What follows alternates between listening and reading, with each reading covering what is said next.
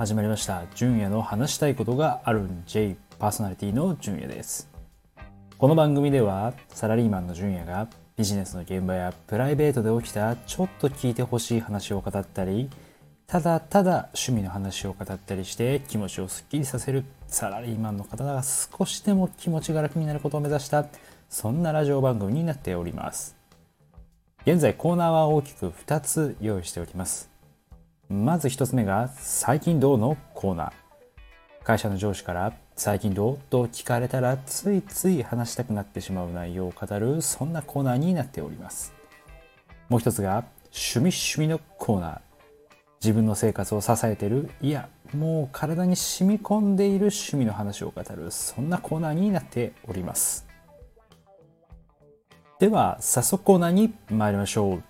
最近どうのコーナー。本日のテーマはこちら。そんなことあるって話富山旅行編ボリューム1今日はですねあのタイトルにもあるように富山旅行というところでプライベートのお話をしたいなと思っております。あの女子からですね最近どうって聞かれたらいやー最近ですね富山旅行に行ってこんなことだったんですよみたいなテンションでちょっと話したいなって思っているんですが、まあ、今日ですねあの数ヶ月ぐらい前ですねプライベートで、えー、妻と、えー、富山旅行した時の話になるんですね2泊3日ぐらいだったかなと思います。3日目は、えー、まあ、早々にちょっと帰るというところの予定もあったので、まあ、実質、え、2日ぐらいですかね、え、になるかなというとこなんですが、まずはですね、その初日のお話からですね、えー、富山旅行初日編というところで、まあ、ボリューム1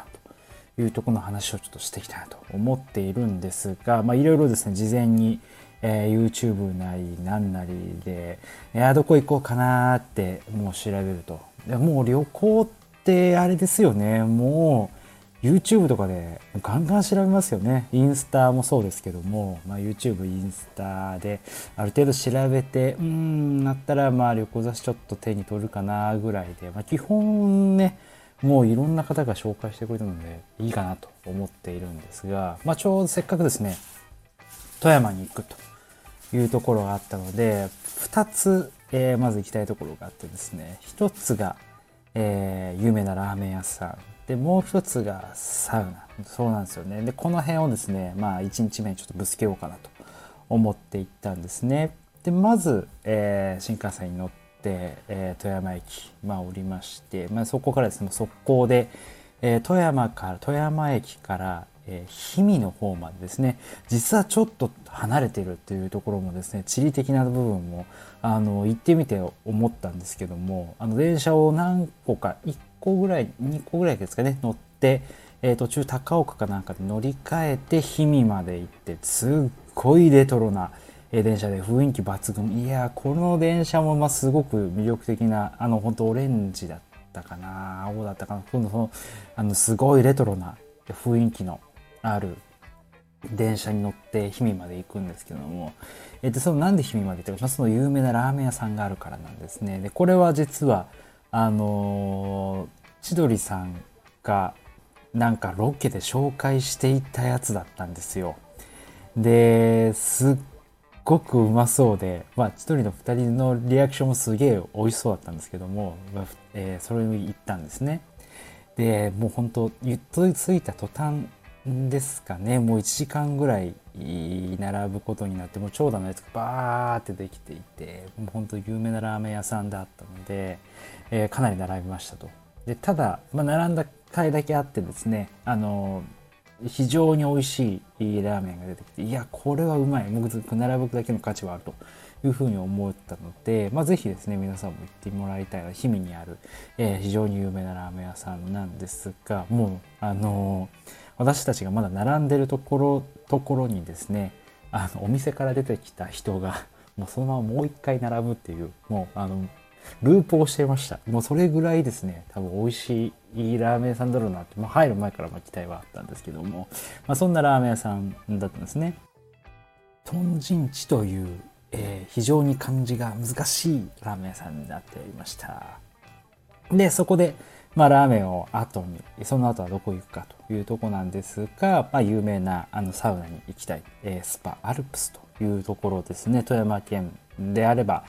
え非常に有名で大きなあサウナ施設があるんですけども私もいつもですねあのサウナが大好きでして富山行ったならせっかくならスパアルプスに行ってみたいなと。でここも、えー、サバンナの高橋とかあの芸人さんとかもですねあのいろいろサウナ好きの方も結構訪問されてるところで有名なところなんですけどもいやなかなか富山行く機会なんてないんでもうぜひ、えー、行ってみたいなと思って、えー、行きたいなと思っていました。えー、でですねあの富山はですねあの知らなかったんですが水がすごい綺麗なんですってとにかく水が綺麗なので、えー、スパアルプスの、えー、水風呂ここがもうものすごく有名だとなんで本当サウナ大きいものがボーンって1個あって、まあ、あとは水風呂に使ってください。そんなですね、あの心意気を感じるようなあるサウナになっているのが、まあ、スパーアルプスになっています。まあ、ここの、あの水風呂のお水、えー、実は飲めるみたいなそのまま飲めるみたいな私も飲みました。すっごい美味しいです。滑らかで。なので本当に、あのスパーアルプスにはですね、ぜひサウナ好きの方であれば行く価値はあるんじゃないかなというふうに思っております。あの非常の水風呂は非常に素敵だと思いました。外気浴もですね、あのなんかこうちょっとちっちゃいドアを開けて外に出て、本当なんかこう簡易的なものなんですけども、十分それでも整えるようなあのそんな施設になっておりました。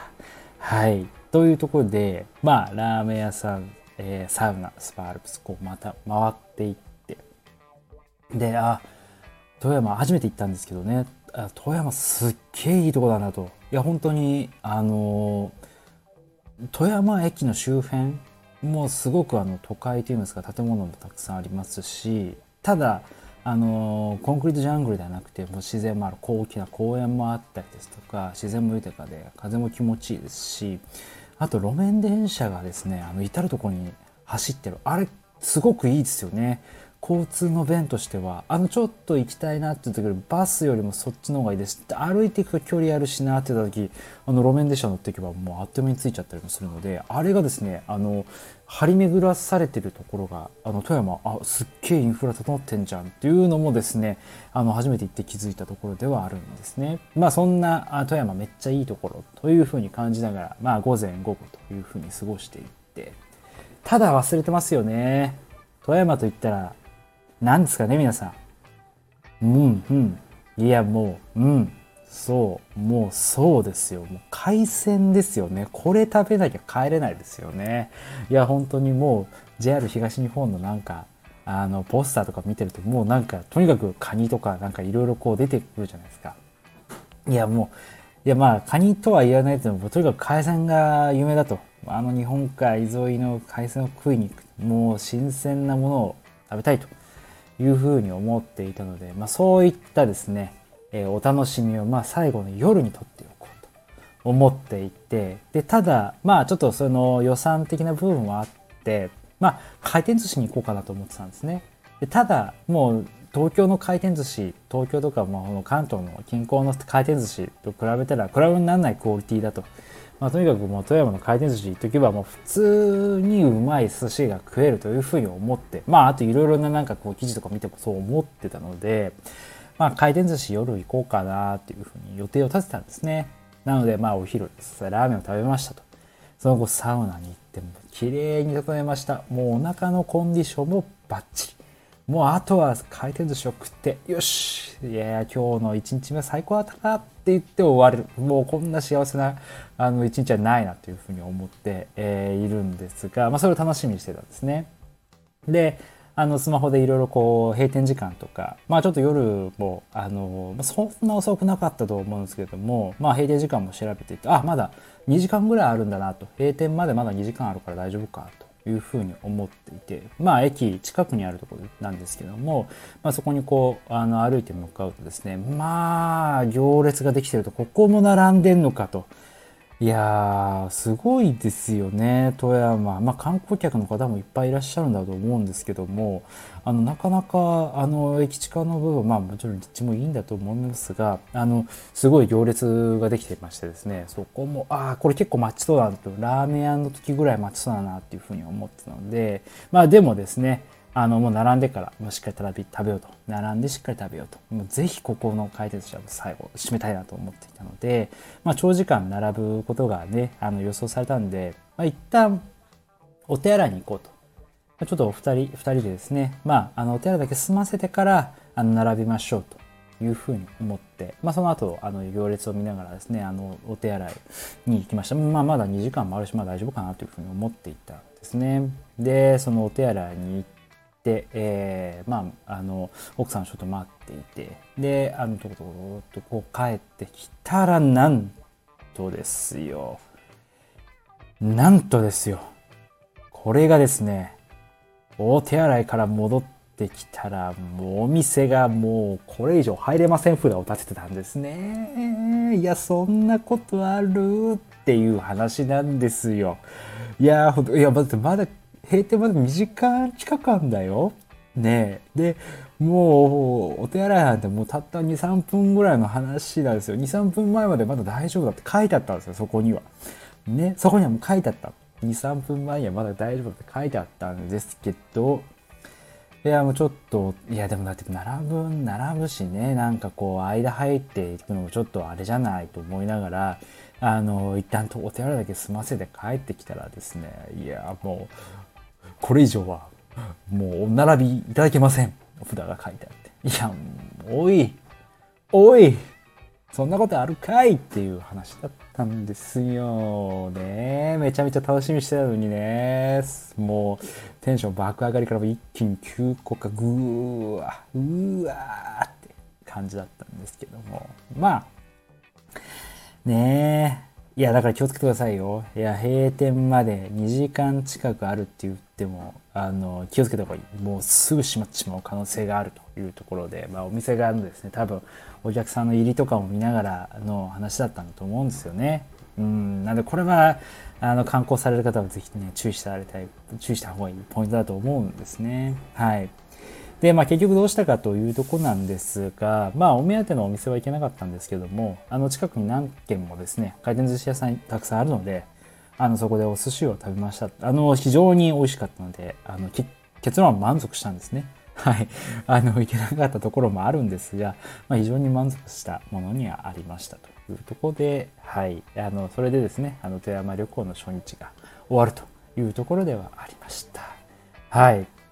というところで、えー、今回、まあいろいろあったまずは富山旅行初日というとこなんですが、実はですね、まだまだ続きがあるので、ちょっとこれはですね、ボリューム2、3とちょっと話していきたいなというふうに思っていますので、その話はまた今度したいなと思っております。はい。以上、最近どうのコーナー、そんなことあるって話、富山旅行編ボリューム1でした。では、エンディングです。はい。ということで、まあ、今回富山旅行編だのボリューム1だったんですけども、あの、初めて富山に行ったんですね。えー、金沢までは行ったことがあって、あの、と通り越してそのまま金沢まで行ってっていうところがあったんですけど、いやー、北陸いいっすよね。でも新潟ですね、あの、何回か行ったことがあって、で、新潟も素敵な場所なんですけども、富山今回行った時いやちょっと感動するぐらいいい場所だったなっていう。とにかくあの交通のインフラがものすごく良かったっていうのはですね一つ押しときたいポイントなんですね。